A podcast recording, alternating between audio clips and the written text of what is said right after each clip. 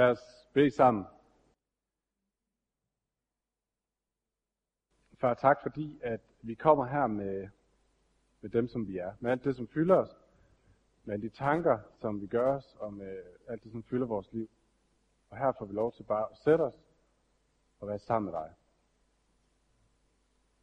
Du er altid helt nær, du er altid til stede. Øh, nu vil vi på den måde vende vores blik imod dig og minder selv om, at du altid er. Så her er alle de tanker, som fylder, og alt det, som fiser rundt i hovedet på os, både godt og skidt. Jeg beder dig om, at det må få hvile, så vi kan høre, hvad du vil sige. Amen. Vi skal som, slag, som sagt afslutte det her tema med, at du skal elske Herren din Gud, som vi har arbejdet med siden september. Øh, dengang der sprang det sådan lidt ud af øh, en fornemmelse eller en oplevelse, jeg havde af, at det var noget, Gud mindede mig om. Det her med, øh, det var som om han sagde, det er godt med kirke, det er fint med visioner, det er godt med det her med discipleskab, det det er godt med mission, det er godt, I gerne vil være noget for jeres naboer, det er godt nok, det er rigtig godt, at I tænker over, hvem I er sendt til, det er godt, at I drømmer. Der er bare noget, som ligger bag ved det hele. Det er, at du skal lære at elske mig. Du skal lære ikke at elske alle de her projekter, alt det du kan gå ud og gøre. Du skal lære, at bag det hele står jeg.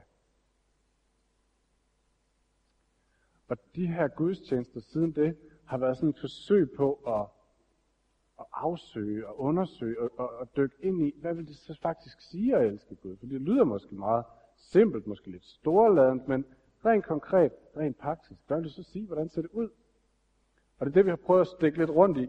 Øh, og for at opsummere, så så vi først på, at det med at elske Gud, det har to sider. Den ene side er den her med at få slået benene væk under sig.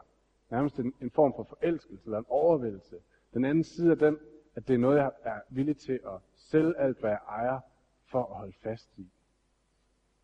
Vi så også på, at det handler om at, at se mere på Gud og lytte mere til Gud, end lytte til mig selv og mine omgivelser. Så når Gud kalder mig en mægtig kriger, som kan kæmpe for hans rige, så er det sandt, uanset hvad jeg selv føler. Vi så også på, at de mennesker, Gud bruger, er de brudte mennesker, de, de skrøbelige mennesker, de uperfekte mennesker. Og så har vi set på her til sidst, at det med at elske Gud, det betyder at begynde at leve på en ny måde. Leve som en, der er elsket. Og hvis man fra begyndelsen, der læste jeg i øh, Johannes brev, hvor at Johannes han siger, vi elsker, fordi han elskede os først. Og det har egentlig for mig har også været konklusionen på alt det her, at vi elsker, fordi der allerede er en, som er i gang med at elske os. Det er lidt, lidt ligesom Lady og Vagabonden. Det var sjovt nok det billede, jeg kom til at tænke på. Lady og Vagabonden, når man begynder på den her lange spaghetti af at lære at elske Gud, det snart man kommer i gang, så opdager man, at Gud har spist den anden, eller hele den lange række, og står klar til at kysse en. Eller for at bruge et lidt andet billede. Det er ligesom en stige, hvor man tænker, når jeg bare når jeg bare får kommet op på toppen af den her stige, så venter der mig øh, en masse privilegier. Så opnår jeg en masse godt. Øh, og lige så snart man kommer hen til stigen, så opdager man, at jeg har dem allerede. Jeg er allerede det elskede barn. Jeg er allerede perfekt i Guds øjne. Jeg er allerede en tapper kriger. Så det er at elske Gud, det er at begynde at høre det, og så faktisk leve det, og lade det forme ens liv. Og jeg håber, der er et eller andet i det her, som Gud har fået lov til at minde dig om i løbet af de her øh, søndage. Få lov til lige at, at gribe fat i dig med og sige, hey, det her, det er vigtigt. Og du så faktisk øh, har tænkt videre over det, eller arbejdet videre med det, eller handlet på det.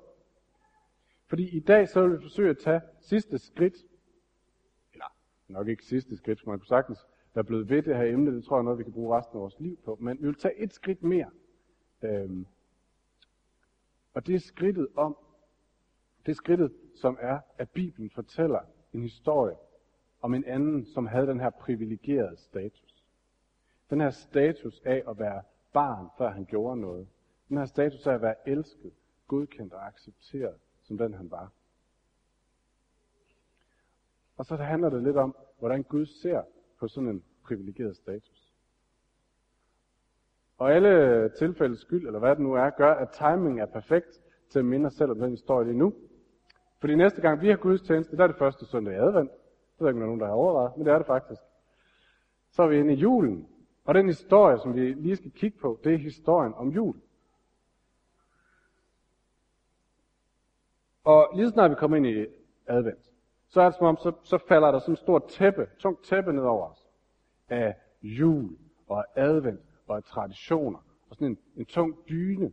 Og vi tænker, at Guds kærlighed det er noget, der er blødt og rødt og varmt og sødt. Og det er jo ikke forkert. Men Guds kærlighed er noget andet og mere end det. Og derfor så skal vi prøve at se på, hvad er julens fortælling, før vi drukner i alle, i alle de varme følelser og alt det, vi plejer. Fordi historien om julen er historien om den privilegerede, den elskede, den som har alt. Det er historien om, om Guds søn, som levede i sin fars kærlighed, som havde sin fars fulde opmærksomhed, og som havde status af at være et elsket barn. Og sandheden er, at den status kunne han have beholdt. Han kunne godt have sagt, her har jeg det godt. Her er jeg sikker. Her er der ingen fare på færre, og jeg mangler ingenting. Nu er jeg fredet, nu er jeg reddet. Og der kunne han være blevet uden på noget tidspunkt og have risikeret noget. Men sandheden er, og det ved vi jo godt, at historien om jul er, at det er ikke det, han tænker. Han tænker, nej, det her, det var ikke målet. Jeg er ikke, jeg er ikke kommet til målet her. Der er noget andet, der ligger foran mig. Der er noget større. Der er noget, jeg hellere vil vinde end det her. Og derfor lod han sig føde som menneske, og ikke bare som menneske. Han lod sig føde blandt de fattigste. Han lod sig føde endda uden for sit eget hjem, i en stald i et fremmed land. Hvis man nu skulle tegne det, nu har jeg ikke lige taget en tavle med ind, men hvis nu man skulle tegne det, så man sige, at han begynder her, på toppen af stigen, han har sin fars fulde opmærksomhed og kærlighed, og han ender her. Og når vi kommer til december, så hører vi ordene, og det skete i de dage, at der udgik en befaling fra kejser Augustus. Så, så, er vi, så er vi ligesom allerede i gang, så er julen i gang. Men der er en anden historie i Bibelen, eller et andet sted i Bibelen, som fortæller den samme historie, bare med en anden ordlyd, som lyder sådan her. Han, som havde Guds skikkelse, regnede det ikke for et rov at være lige med Gud, men gav afkald på det, tog en tjeners skikkelse på og blev mennesker lige. Og da han var trådt frem som et menneske, ydmygede han sig og blev lydig ind til døden, ja døden på et kors.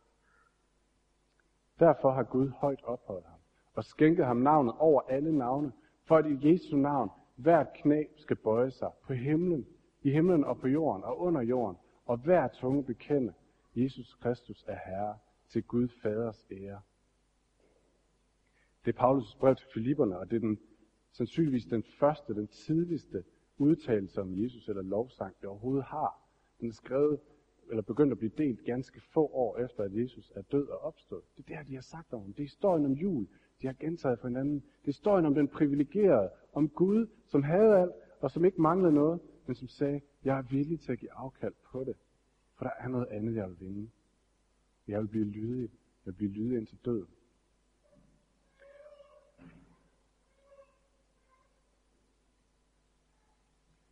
Hvis man så lægger mærke til det, så ender historien ikke der.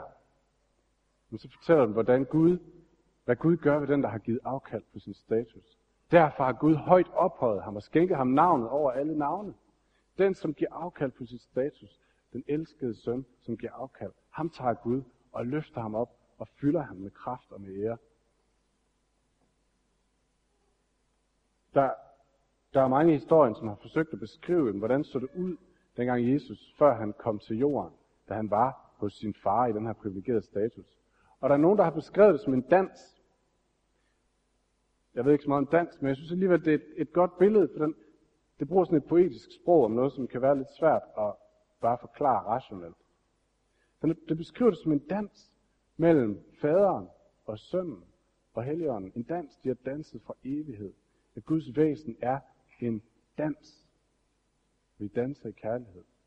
Og det er gjort for evighed. Men så på et tidspunkt, så beslutter faderen, at åbne op for kæden og invitere mennesket ind. Han skaber mennesket, fordi han siger, jeg vil have flere med i dansen. Så han lukker mennesket, skaber mennesket og lukker dem ind, helt ind i sit aller inderste væsen. Ind i den kærlighed, som han består af. Siger, nu har I status af meddansere sammen med mig. Men da mennesket så beslutter sig for, at den dans vil de ikke være med i, og vender Gud ryggen og begynder at fokusere på sig selv, så tager sønnen og bryder kæden. Og ikke nok med, at han bryder kæden, han giver slip. Og så går han ud i mørket. Ud i mørket for at hente de mennesker, som sidder derude. Fordi han vil have dem med tilbage i kæden, med tilbage i dansen. Det er et skridt ud i mørket. Det er et skridt i afkald. Der er en masse, han må give slip på. Og det ender med, at han er fuldstændig forladt og han hænger på korset og råber, min Gud, min Gud, hvorfor har du forladt mig? Så det er det fuldstændige afkald på alting.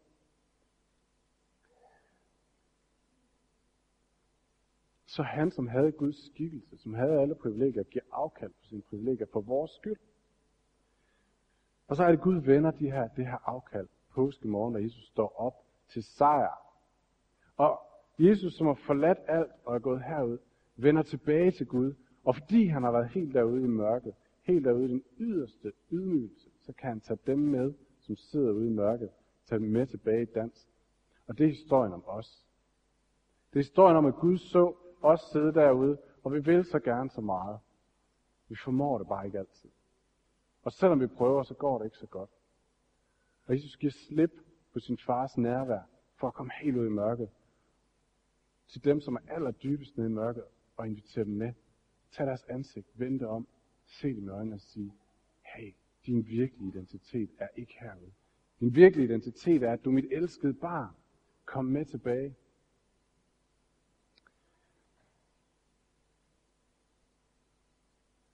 Så historien om os er, at vi er de privilegerede. Vi er dem, der er blevet hentet ind. Vi er inde i dansen. Vi er de elskede børn. Vi havde årsfest i morgen, eller i går, som jeg nævnte lige før. Øh, og jeg synes, der var et eller andet tema, der kunne være et tema af Guds trofasthed. Hvordan det er gået igen og igen. Vi er så privilegerede, at vi, at vi har en, en kirke som den her, med alle de ting, som Gud har let, alle de ting, som Gud har det lykkes. Jeg blev mindet om det i morges, da jeg læste salme 98, øh, hvor, hvor øh, Israels folk siger sådan her, han har husket på sin godhed og sin trofasthed mod Israels hus. Han har husket på sin trofast. Han er blevet ved med at være trofast. Husk på sin trofasthed. Han er blevet ved med at være trofast. Han er blevet ved med at være god. Nå, men i dag, i den tekst, vi så... Hey, den har jeg glemt at læse. Kære venner da. Nå, så kommer dagens tekst nu.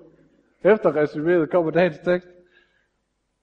For det er øh, det her, Jesus taler til en af dem, som er privilegeret. Her kommer en, en, øh, en mand, en fariser, som hele sit liv har været så fokuseret på, at han var en af de privilegerede. Han var en af dem, der havde fået status som Guds barn, som elskede. Han har brugt sit liv på at holde fast på den her status. Og så siger Jesus sådan her til ham. Bum, bum, bum. Der. Da farisæerne hørte, at Jesus havde lukket munden på sadokærerne, samledes de. Og en af dem, en lovkyndig, spurgte ham, for at sætte ham på prøve. Mester, hvad er det største bud i loven? Og han sagde til ham, du skal elske Herren din Gud af hele dit hjerte, og af hele din sjæl, og hele dit sind. Det er det største og det første bud. Men der er et andet, som står lige med det. Du skal elske din næste som dig selv. På de to bud hviler hele loven og profeterne. Den lovkyndige havde været så fokuseret på det her med, jeg er en af de privilegerede. Jeg er en af dem, der har alt. Og så har han prøvet at indrette sit liv, så han kunne holde fast på og blive ved med at være privilegeret. Og nu udfordrer Jesus ham, så siger han, prøv at høre her. Der er noget, der er lige så vigtigt. Det er, at du skal begynde at risikere det. Du har ikke fået dit privilegie for at holde fast på det. Du har fået det, fordi så er du fri til at begynde at risikere noget. Så du er fri til at give afkald, til at give slip for at vinde noget større. For den privilegerede er ikke bare elsket, for at han kan blive ved med at være elsket. Men den privilegerede er elsket, for at han kan være fri til selv at begynde at elske. Og jeg tror, der er et eller andet i vores liv, eller jeg sådan oplever det i hvert fald selv, det her med at holde fast på sin privilegerede status. Der er noget i forhold til Gud, som siger, nu er jeg herinde i varmen. Nu skal jeg benhårdt holde fast på de ting, som er vigtige at gøre for at blive inde i varmen hos Gud. Jeg skal gøre ting rigtigt, jeg skal ikke gøre ting forkert, jeg skal ikke risikere for meget. Og jeg tror endnu mere, der er noget i vores samfund omkring det. Det her med, at jeg holder på min ret. Hvad er det, jeg har ret til? Hvad er det, der er mit? Det kan være på arbejde, at man sidder og tænker, nu kan de ikke forlange mere af mig. Jeg har fået løn på 37 timer, nu går jeg. Det er min ret. Og det kan være, at man øh, har betalt for en ydelse, og man er mega sur og fornærmet over, jeg har ikke fået det, jeg har betalt for. Det er min ret. Vi er et rettighedssamfund, hvor man betaler for en ydelse, og så modtager man en ydelse. Og hvis ikke jeg får det, jeg har betalt for, så har vi ret til at brokke os. Du har vi ret til at være sure. Så der er noget, vi holder fast på.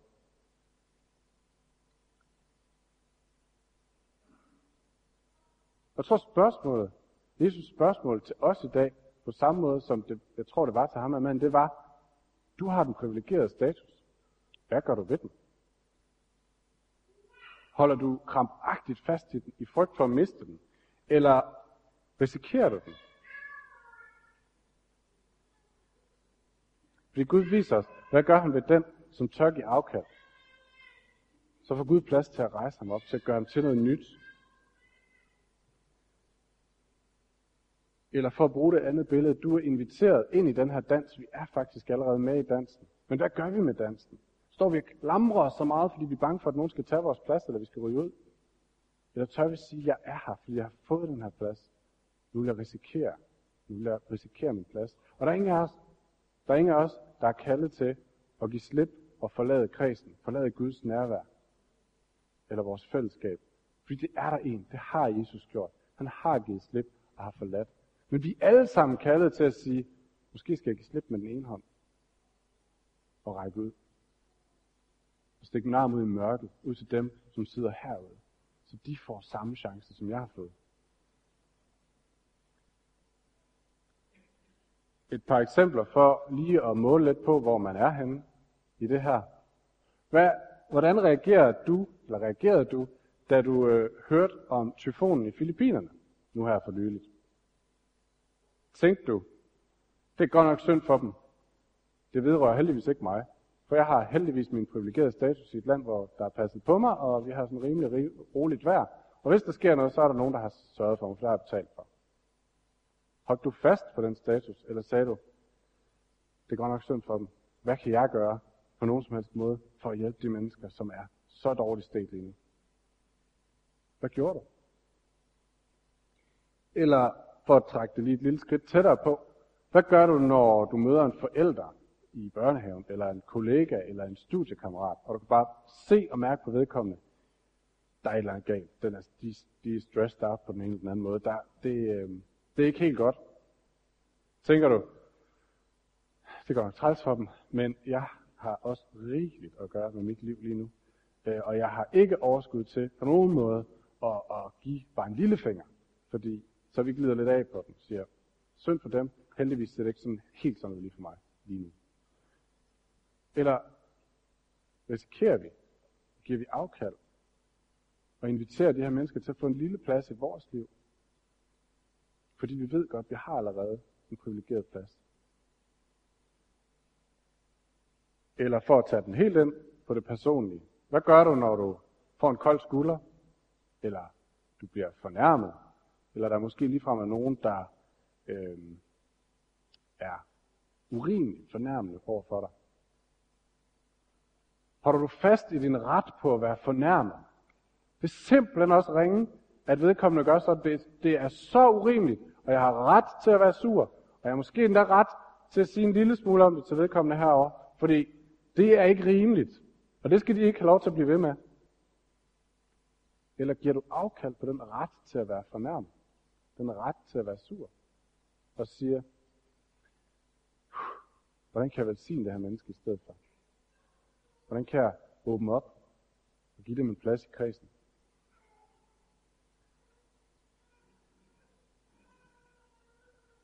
Jesus mødte stort set ikke andet end håb og afvisninger fra mennesker.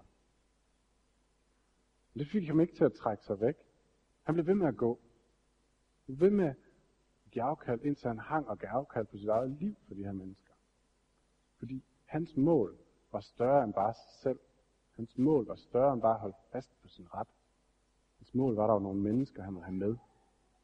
Er vores mål så lille som os selv? Eller tør vi høre, at vores mål er større? Fordi vi er de privilegerede. Vi er de elskede. Og en dag, så skal vi fuldt ud få lov til at nyde de privilegier, som Guds elskede barn. Vi får lov til bare at være sammen med ham og nyde det. Den dag, hvor han kommer og genopretter verden og gør alting nyt og fjerner alt det, som ødelægger livet. Men indtil da, der er der en hel ø rundt om os, som ikke har plads i den kreds. Og det gør, at vi bliver nødt til at give slip på nogle ting. Give afkald på nogle ting. For at de skal få lov til at komme med i den kreds.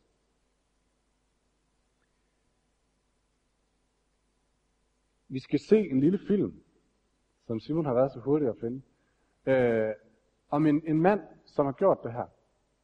Øh, han skal nok selv fortælle, hvad det er for noget. Det sjove er, at han var, han var hindu. Og jeg tror ikke, han er kristen. Men han var hindu på brahminernes øh, stadie. I, de har jo deres, hele deres kastesystem, og brahminerne er på toppen. Og det dummeste, man kan gøre som brahmin, det er at række nedad i kastesystemet. Fordi så får du fedtede fingre, så får du beskidte fingre. Men han kunne mærke, det kunne ikke være rigtigt. Det var urimeligt. Så han gav afkald på alt det, han havde. Fordi han havde et mål, der var større end sig selv. Så lad os se den, så må vi prøve at finde ud af, hvad vi gør ved, at han er hindu, eller var hindu.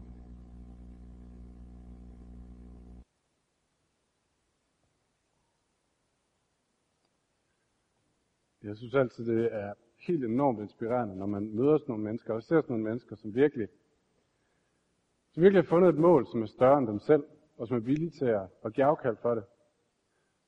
Det vi bare ikke må gøre, det er, at vi må ikke sige, hold da op, han er godt nok en stjerne. Det er så langt fra, hvad jeg kan gøre. Men vores opgave er at se, okay, hvor i mit liv, i min dagligdag, i mit arbejde, hvor jeg end er, kan jeg gøre det lille skridt, som åbner kæden, hvor jeg måske giver slip på lidt af det, jeg har i mit liv, min status, for at de kan få plads.